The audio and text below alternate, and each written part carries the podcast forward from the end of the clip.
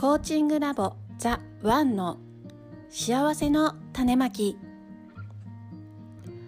この番組は皆さんの内側にある幸せの種がすくすく育ち花を咲かせその種が誰かの幸せの種になる。そんな思いを乗せて愛のエッセンスをお届けします。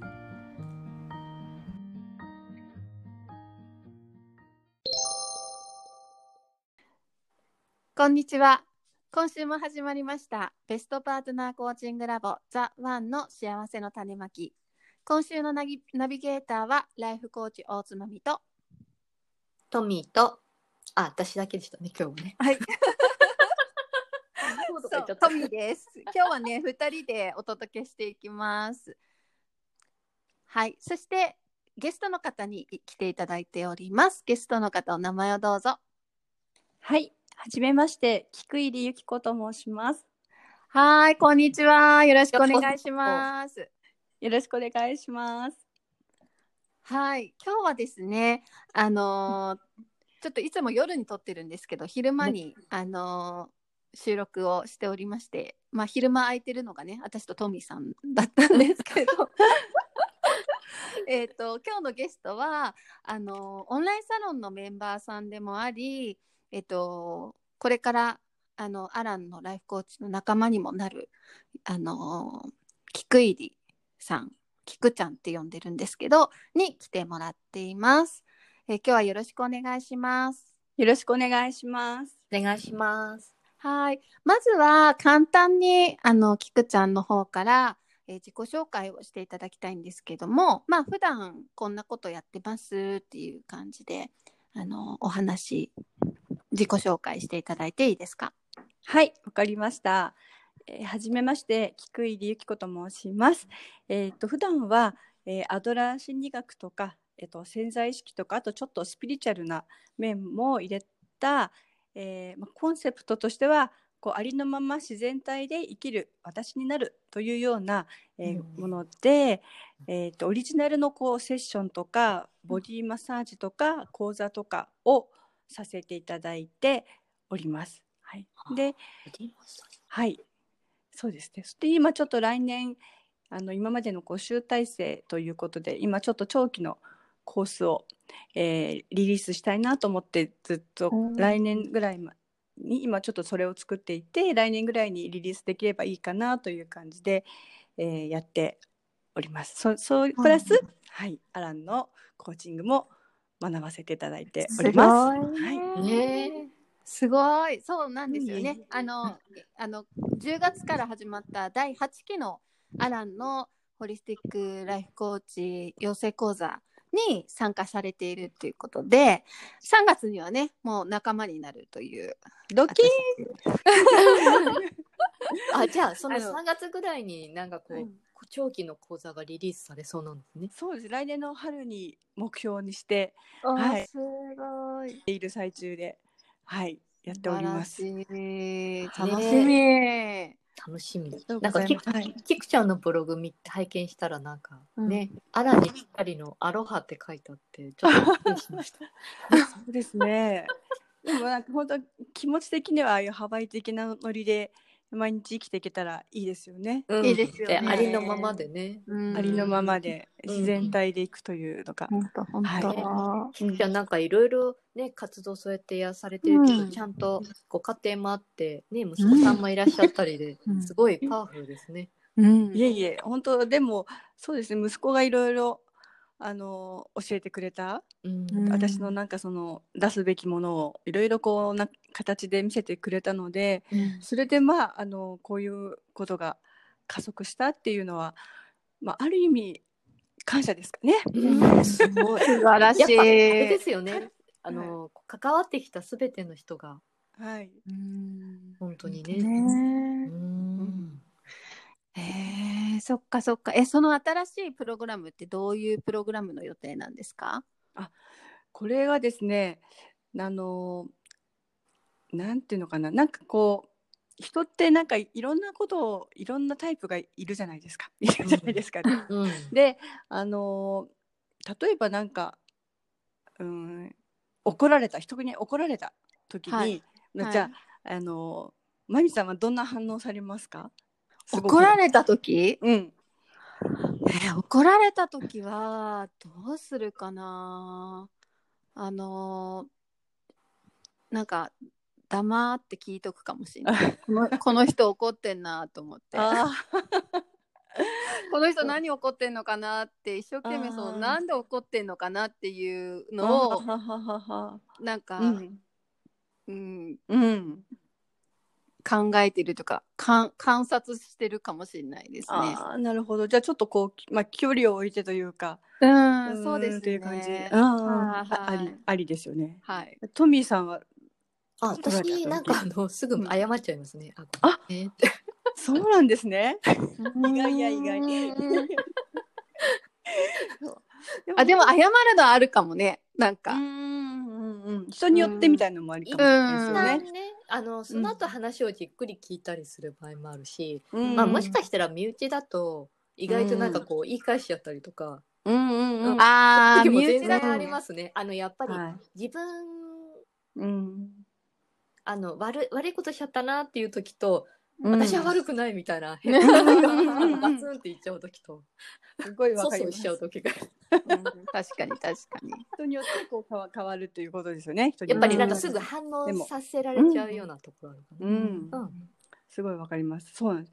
あの今ねお二人に聞いたんですけど、はい人によってあのそれぞれ違ってるのはどれもあの、うんあ合ってるとはないんですけど、たま例えば逆にそう逆ギレして怒る人もいるし、もうその場から逃げちゃうっていう人もいるし、うんはい。あとは本当自虐的にもう本当うん私ってバカだよねみたいな感じで、そうなっちゃう人とかっていろんなタイプがあ。って、うん。あのそういうのを全部こう5つのタイプに分けていくっていう考え方なんですけど、あの本当にあの恐怖の恐怖も人によって違うし、その人によってあのうんと輝ける場所とか輝けるものとか、うんこういうことされたら嫌だとかっていうのは結構うん。みんな違うんですよね。まあよかれと言って思ってや言ってあげたりとかしたことも全然その人に響いてなかったり。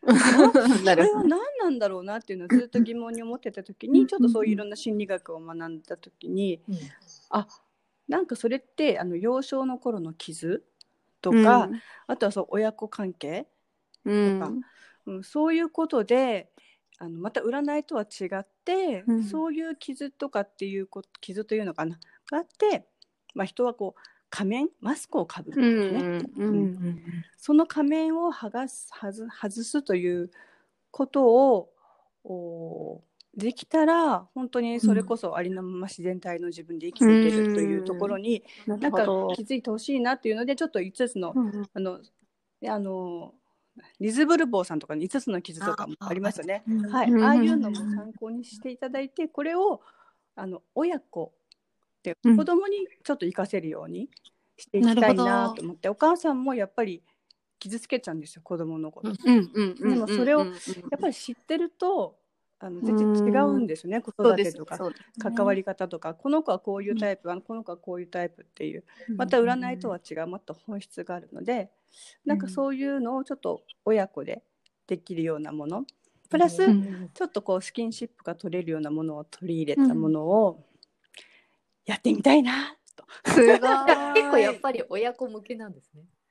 そうですね。あのやっぱちょっと親子をやりたいんですよね。っていうか、うん、やっぱりちょっと地球の未来を考えたらうん。やっぱり子そうですね。供大事だなっていうのもあるし。本当そうですね。はい、やっぱそういうのってうん結構、もしかして最近最初に聞いたかもしれないです。発想は息子さんとのこのずっと親子関係からなんかそういうのが思いついたとかそういうのはあるんですか？いや全く全くだって 全くあの最初は自分の傷オンリーですねああ、なるほどね。自分の傷オンリーでそれを癒すためにはということで、うんもう最初はあのお母さんがあんなこと言ったからお父さんがあんなことしたからみたいな、そうずーっとそこの中でまあ本当にこの二十何年間ずーっと長いこと言って、まあ、悲劇のヒロインでいたんですけれども、うん。ちょっとやっぱ抜けなきゃ先がないなということで、うん。それで抜け始めて、えー一段落経った頃にもうで、うん。大丈夫かなって思った時にうんうん。子供ができて、うんまあ一からちょうどいい時なんですね。すごい。そうですね。全然序の口だったというかね。そうですよね。なんかね、頭で分かってんのと、やそうなっぱりんですよ。なんかやっぱり子供子育てしてたら見せられそうですもんね。なんかそうんの自分の中にあるものをもう一回見ないといけないっていはいう感じですよね。結局なんか受け継いでいっちゃったりするんですよね。そうなんですよ。そのままのことするからね。よくご存知で。お母かさんにやられて嫌だってことを全部やっちゃってると思って。で、やっぱでも、そうそうお母さんもやっぱりおばあちゃんにされておばあちゃんもひいおばあちゃんで、うんやっぱこの連鎖をどっかでやっぱ止めなきゃいけないそなと。思うのでそうですね。ちょっと手挙げてみようかなと思って。すごい、はい素晴らしい。あとなんかわかりませんなんか最近なんか私思ってはって気づいたんだけどうん。あこういう感じでうちの父親怒ってたんだみたいなそうそうそう。こういう思考回路だったのって私がそうなんだけどそうそう 本当そう。うんもうあまりにも当たり前すぎてうん気づきもしないっていうね。うんうんすごいありますね。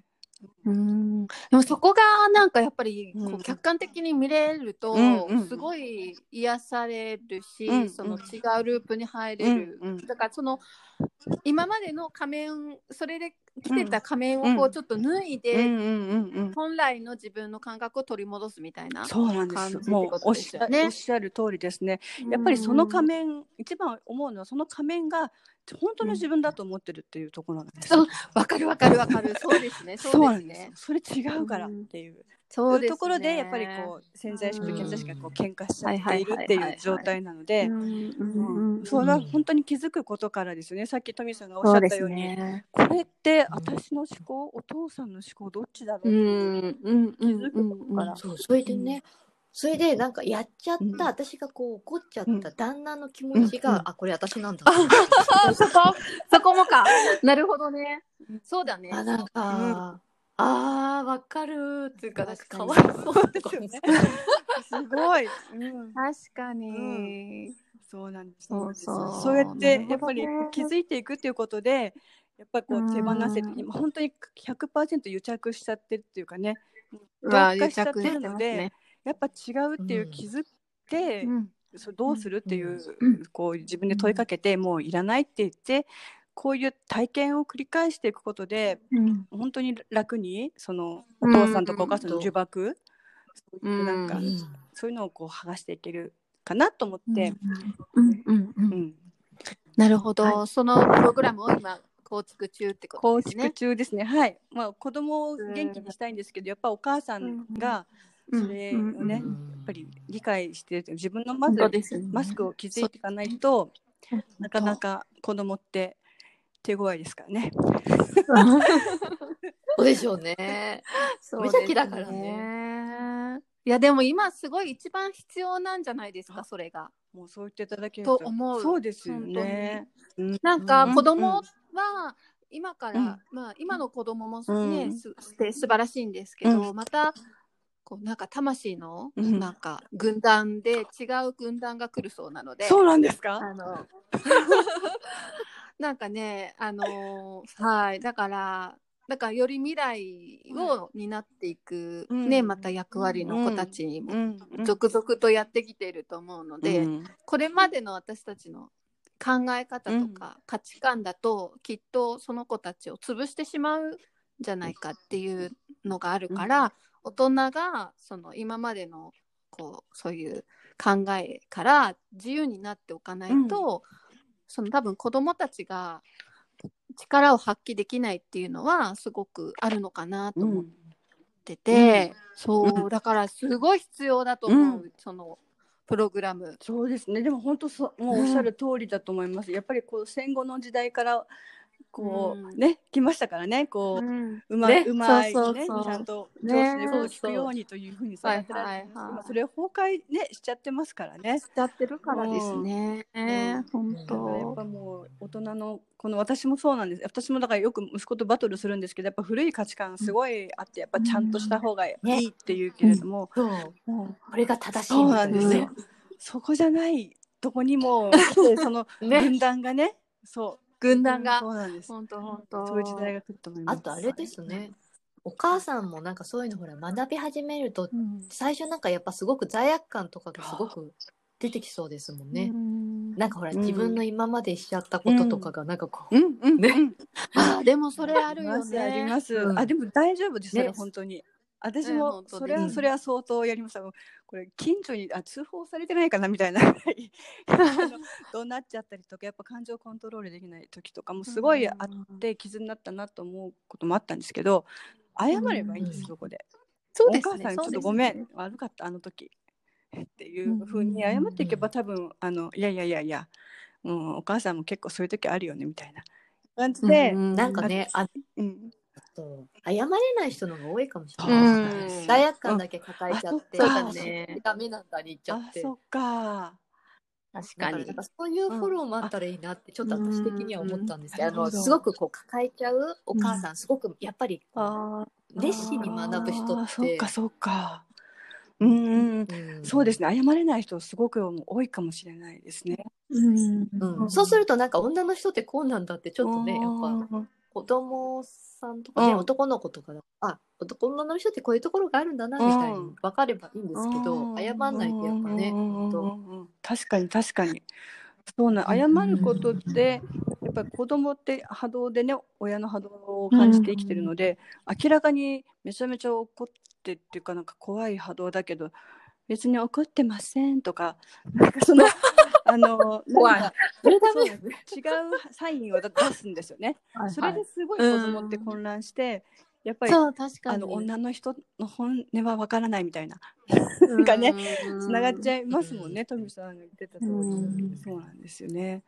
うん、なんか面倒くさいとか、うんうんうんうん、うん。そうなんです。めんどくさいってね、うん、思い。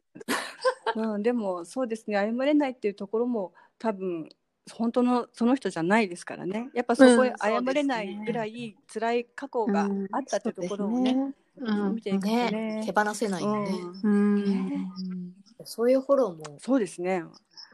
しててそうる、いうのは得意ですよ。得意っていうか、もうそう絶対そういう人多いと思う。あ多いよ多いと思う。私も相当そこを通ってきた人だったので、うん。こじれここじれまくりの人だったので、うん、そうなんです。何度も何度もあるけど、そうかそうか。ねはいえそうなんです。なるほど、なるほど。じゃあ楽しみで、はいな楽しみですね、新しいプログラム。で、また、ねアランのコースも受けてるから、うんなんか、さらにパワーアップ。しちゃいます。そうですね。なんかやっぱ私もコーチングっていうのはあんまり受けたことがなかったんですよね。今まで。で、あのーまみさんとかあのあの翔子さんとかのあのプレゼントのセッションとか受けてみて、はい。はい。あーなんかすごいただ聞いてもらうだけってすごくなんかいいなっていうかどうしてもこうセッションとかだといろんなことをこうこっちからこう出していったりとか、まあ、逆の時はうん。出させてもらったりとかっていうんですけど、ななんか対等にただ話を聞くっていうだけで、あ本当にこう整理されていくなっていう感覚がすごく良かったんですよね。うんなので、はい、こういうのをママさんたちに継続的にできたら、やっぱりその日々の小さな積み重ねとかなんですよね。だんだんこう波動が下がってきてイライラになってくるのは。うんなんかそういうのにこう気づくきっかけになったらすごく子育て楽になるしあのやっぱりうん。日本人ってそういう本音を話す社会ってあんまりないので、うん。うん。あの気軽にこうやってあのフラットに話が、ね、できるというのはあの本当日常的にもっとこう広まっていけばいいなというのをすごく感じたんですよね、あのコーチングセッションを受けさせていただいて。はい。なのでそうですね。なんかあんまりこうすごいセッションというよりもただこう話を友達じゃないですけど、なんか気楽に話せる場という、それってすごいどうでしょうかね。いいなと思っちゃったんですけど、思いも思いますそうですね、思いますね。はい。多分なんか自分の思い癖とかも気づいてこれると思うんですよ。うん自分の頭の中のことずっと話すから、なんかさっき見たみたいにあなんかこれって、なんかお母さんみたいな話し方しちゃってるみたいななんか。ほうほうほうほうほうほうほうほうほなんか意外あ私私はなんですけど、なんかそういうところとかもあって、私なんかまるっきりお母さんみたいになっちゃってるとか、ありますよね。こうどっかで聞いたことあるみたいな、そう。この表この表情。なんかやっぱりねあの主人とかがなんかすごく嫌な、うん。嫌だって言ってるようなのって、なんか大概なんかそういう感じ、うんうんううんん。うん。そして、そこをね気づくとね大事ですよね。うんうんやっぱあのアランの講座って、アランに直接コーチングしてもらえるじゃないですか。そうなんですよね。まだ、うん、はい。はい。それがやっぱりその自分が実際ちゃんと先生からコーチング受けて、あのまあでまあ学ぶっていうのもあるけどそのガチでコーチングをちゃんと受けるから、まあ、クライアントさんの気持ちにもなれるし、うん自分自身もそのセッションで気づきがあるから、あれがまたいいんですよね。号泣ですよ。マジっすか？マジっすか？私はねもうなんかちょうどうまくいってもそれがまたねちょうどぴったり自分が必要な時期にそのコーチングを予約してるんですよ、自分がちゃんと。だからもうなんか全てがうまくいかなかった時だったからちょうどアランのセッション受けた時が。だからもうなんかすごい号泣しちゃって、えー想像が本当につかないですけど今のマミさんを知ってる限り。そんいやないやなんかえすごいでもあー良かったと思って。その時2回目だったんですけど、1回目とは全然また違って2回目だったんだけど、うん号泣だった。えー。ただ本当にアランはえーお話を聞いてそのうん。シェアフィードバックをしてという繰り返しの中でそういうことが。あえっとちゃんとはい。その聞いてもくれるんですけど、そのなんか結局ん3つぐらいうまくいってないことがあって、でそのうまくいってないことの話を聞いて、であのその上でこのその3つに共通したことがあるよねっていうこうちゃんと捉え直しっていうか。もっと深くにある自分の中にあるそのあの自分自身へのなセルフイメージというかその現状を生み出している根っこになっているものが何なのかっていうのところにちゃんと来るんですよ。うわあそうなんです。それで、うんあーってなって、ただうん。その一個一個のもの一個一個に対応していくよりも根っこにあるところのそこをあのあなたがにこう向き合えばあの全部いいいいようになるんじゃないかっていうところで。じゃあそれは全然マミさん最初は自分で話してる時はその3つがつながって気気づいてなかった。ね。はいはい。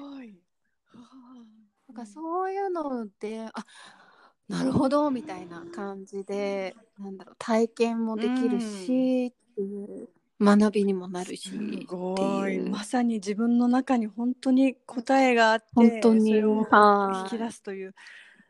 そうなんですよね。素晴らしい、うん、楽しみ楽ですよ。しみですね。どうなっちゃうんだろう。でもやっぱり本当自分のことってこんなやりながら自分のことって本当わかんないんですよね。で他人にあの言われたりとかしてあえ鏡になってくれるね見てくれたりね、えう。ん。っていう。もう私の中でやっぱそれが仮面っていうかねあの当たり前すぎて、うん。そこに違和感は全くなかったけど、あそうかっていう気づきってやっぱその、うん。本当に第三者の人に客観的に見てもらうっていうのはすごい、うん。あの気づきですよね。そうですね。うん。本当。まあそういうのをね、うん。なんかせっかくなんかちょっときついことでも、まあそれをなんかあそうなんだって受け止められる人と結構受け止められない人の方が多かったりもしますからね。そうですそうです。あとほらはいやっぱりなんかすごいうん。尊敬する人から言われたら別あに受あけ入れるけどやっぱりなんか、なんかえーっていうような相手だとやっぱりこうシャットアウトしちゃったりとか、うん。まあうん。そういう意見もあるよね、みたいな感じ。でいけたらいいんですけどね。すごいわかります、私もそうやっちゃう時あるしなんか、うん、そんな、うん。そんなことないもん？みたいな。なんか。ね。苦しくなってくるね。大人げないと言いつつもう無理と思って。だからなんかやっぱり自分がこうなんか反応してる時ってうんあの絶対図星のことが多いですよね。だから私も大体なんかあ私今めっちゃ反応したこの言葉にっていう時はあ図星だったんだなっていう、なんかそうそうわかります逆にわかるって感じですよねなんかこ。うそう思うとちょっと楽しくなってきますよねうん。そうですね。あのなんかがね面皮白かった。が剥がれるそうそうそう。皮が剥がれる。皮が剥がれてる。薄く皮がこう甘皮みたいなそうそうそう。玉ねぎの皮みたいにこうね。剥がれていくなんでその動揺ぶりみたいなね。うんうんあとなんか息子さんとかすごそうだよねストレートに来ストそうだレートですよ、本当に。うん。本当だね。あとほら旦那さんとかもねどうだったけどううんん、そうです、そうです。本当にあの、で、あの、地雷をふ踏むっていうことが、ね、趣味ですからねえ。あえてそこ踏むみたいな。そういうことわかるわかえる何？あのキクちゃんの地雷を旦那あさんが息子が踏踏むんですす。旦那あはね、息子さんが踏む踏まないですね、もう。あの、もうもう何年も逃げるタイイプなんで そういうところからあ。うちはどんどんこうふ踏むし、地雷を投げつけてくるタイプですね。あーなるほど私もねだからね地雷踏んでたから相当なんかこう、バンバカ言われたんだなと思って。そうなんですよ。なるほど。ううんうん。言っちゃってたからちっちゃい時ねああ、あ、親の？うん。私もそういうタイプです。だから、うん。私も真ん中っ子だったんですけど、もうもっと要領よくやればいいじゃんってよく言われたんですけど、なん。かやっぱ踏みたくなっちゃうんですよね。素直にうんね。気になっちゃうから。うん。うん。うんそうね、それ素直なんですよね。なんか多分顔色を伺って、うんここは地雷だって思うところはもう踏まないっていうのが多分長女あ、そうそうそうです。長女はい。次女は多分なんか長男長女はもう地雷は踏まないように避けて通るっていうのが多分こうあの、うん、そうですあるのね。かなっていう。うん、ありますありそうます。そう。面白いです。ね。うん。ねなんかほら親の責任なんだけどね でも本当に私思ったんだけど、こそ本当お母さんすごいなと思って私子供がいないから、うん。あの、まあ、もし自分に子供がいたら、私絶対謝んなきゃなと思って なんか いや一生懸命育てるけど多分傷つけてると思うからあの大人になったら自分で癒してねっすてごいいいと思います。ごめんって言わないと絶対絶対無理じゃないですか傷つけずに育そうなんですよ。てるとか。うん。うん、絶対無理だし、だから自分もなんかおか母親のことを考えると、うん。まあそりゃそうだよなと思って、自分もいっぱいいろいろ傷ついたけど、あなんかねこう傷つかずに育つっていうことの方が無理だから、だからなんかあの大人になってから自分で自分のことをやっぱ癒したり愛したり大事にしたりっていうことを、やっぱりやってあげないとないけないんだなと思ってだからうん。もし自分の子供が生まれたらそれをちゃんと伝えようと思って、ぜひ、ぜひ。う ん思ってたんだけど、まあ、子供には恵まれなかったからなんか言う機会はなかったんだけどでもなんか本当そういう意味でお母さんとかおお父さんすごいなって本当思いますいやいや。みんなの話を聞いて。どうだでもあのねおお子さんいる人といない人とってありますけどやっぱり私が思うにはあのあ今までの人生やっぱりねその前世とかも含めて怪しくなっちゃうかな、あの。あの大丈夫。大丈夫大丈夫。多分これ聞いてる人は分か分かる 人のはず。あの逃げ回ってたんですよ。あのやっぱり逃げ回ってたっていうか自分のさ例えばそのあ課題を持って降りてくるじゃないですか今回はこれを克服しようっていうことを、やっぱそれをやり遂げないで、うんもう死んじゃってたわけですよ。そあうなんとかしてこううまく逃げてきた。。で、うんでも子供ってやっぱり逃げらんないんですよ。うんもうそこにドーンと行ってうんもう知らないとかね、あのカップルだったら別れたりとか、親子だったら絶う望とかあるけれども、そうね。やっぱり自分小さい子供って、もう逃げられないから、うん自分で、うん今度はお前逃げんなよと。ここちゃんと見ろよって。それでこう来てるなんだなって私は自分で思ってるの。でだからもうお子さんとかが今回必要ないっていう方はもうそういうのを全部こう前世とかでもクリアされてそこそこ向き合ってきたんだと思うんですね。だからもう次のステージに行ってる方という感じで思ってるので別にこあの子供はいるママ全員じゃないですよ。私が多分 逃げないために今回こういう人生にしてるのかなって思うので。あとはね、い、っぱい愛をねこそうです。無条件に与えるっていうかね、そうです。そうです。うんあとはなんかさっきほらキクちゃんが言った本当に基本的なところ、うん謝ることさえうんうんやるって、それを習慣づけると、うん多分子供もあやっちゃったと思っても、やるっていう子供になるんでしょうね。そうだと思うんですよね。もう親も不完全で、もうできないところがいっぱいあるけれども、それでいいんだよっていうところをうん。学んで、そうですね。自分もやっぱりその完璧をもうね求める時代ではないので、できないところはできないって言って誰かにこうサポートしてもらったりっていう。うん。ねそうですね。うんできるためにもでも私も謝れない人だったのでかなりここは苦しいとこでしたけどね。やっぱその前にやっぱ親から謝ってもらってないから、なんかそっちがこう、怒ってきちゃって、あー。なるほど。なるほど。あったんですけど、うん、うん。うんでもまあそのあたりもねこううん。楽しみつつ、楽しみつつというか、そうですね。うん。はい。そうです。もうその道を通ってきたキクちゃんじゃないと、やっぱりできない作れないものですよね。そそれって。そうですかね。でも、うん、あ、うん。それがそうですね。あの、うん、あの。アランのあの DVD につながっていくんですけどやっぱその経験したことしかなんか人ってやっぱり喋れないし、やっぱねマミさんとかファミリーさんも自分でこう経験したことしか多うん分痛みとかはわからないと思うので、なんか、はい。まあこれがまあ私がこう経験したことをシェアすることで、多分ああちょっと救われたみたいな人がいればうん。いいかなと。思ういや絶対いるんですよその人が。ね。うん。すごい。いるいる。うんめっちゃいっぱい助けられる人がいると思そう。ねやっぱ子育てのこういう深い悩みとかって割とまだまだオープンにできてな、うん。できないということもすごくあると思うのでね、う。やっぱりこうさらけ出す。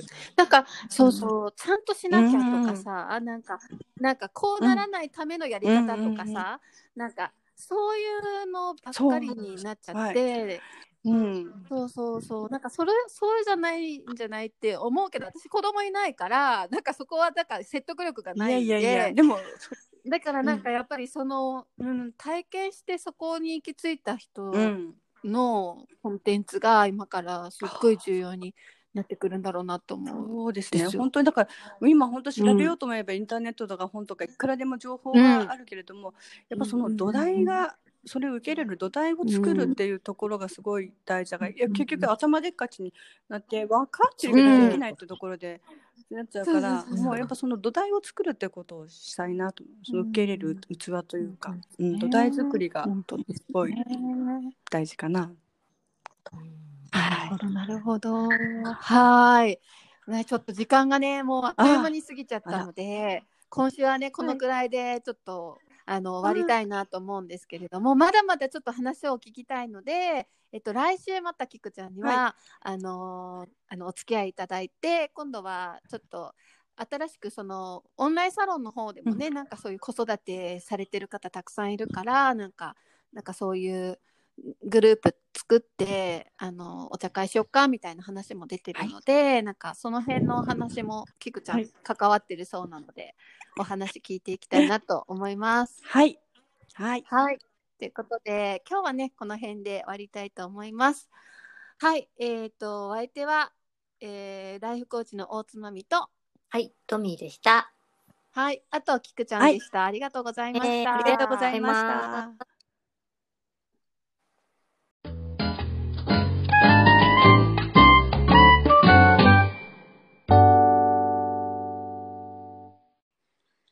番組はあなたの幸せを願いベストパートナーコーチングラボザ・ワンがお送りしました。